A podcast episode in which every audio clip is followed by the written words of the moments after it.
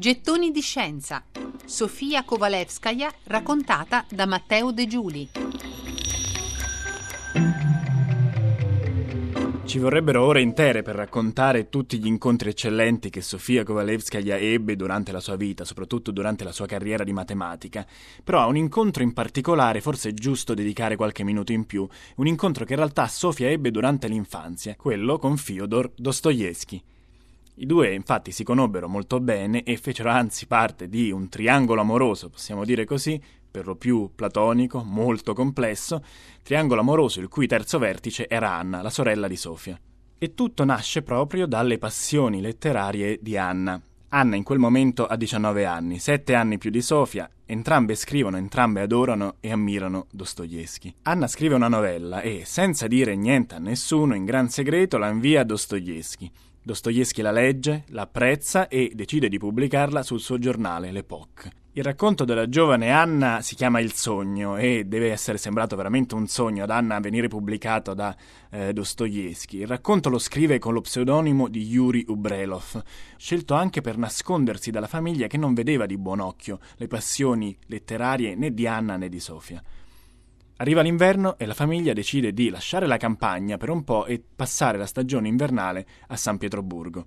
A quel punto Anna viene alla scoperto con la madre e col padre e chiede di incontrare il suo mito e a quel punto anche il suo benefattore, Fyodor Dostoevsky.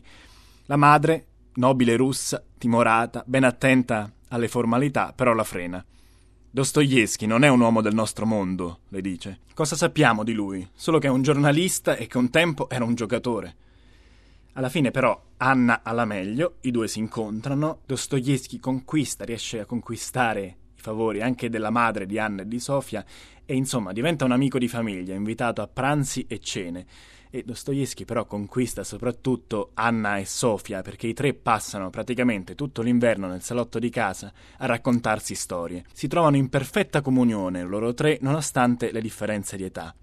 Scriveva Sofia nel suo diario. È possibile che Dostoevsky abbia 43 anni, cioè il doppio dell'età di mia sorella e tre volte e mezzo la mia, che sia inoltre un grande scrittore e che pure ci si senta a proprio agio con lui come compagno. Dostoevsky legge anche uno dei versi di Sofia in quei pomeriggi e commenta: Beh, veramente niente male per la tua età.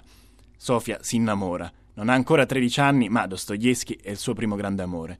Prima di lui pensavo si amasse soltanto nei libri e non nella vita reale, scrive. Fyodor Dostoevsky, però, anche per questioni anagrafiche, sembra più interessato alla sorella Anna.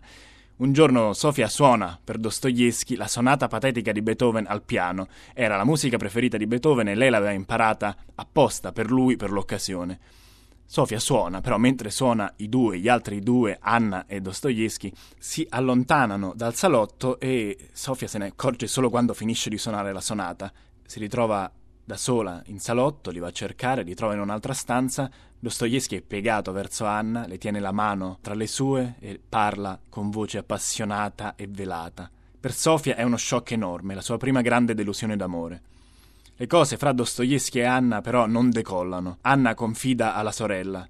A volte mi meraviglio io stessa di non poterlo amare, ma è così esigente, sembra sempre che si voglia impadronire di me, assorbirmi in se stesso.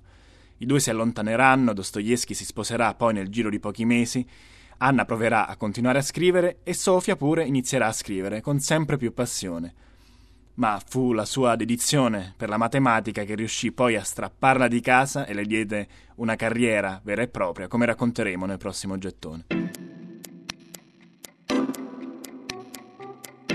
Gettoni di scienza. Sofia Kovalevskaya raccontata da Matteo De Giuli.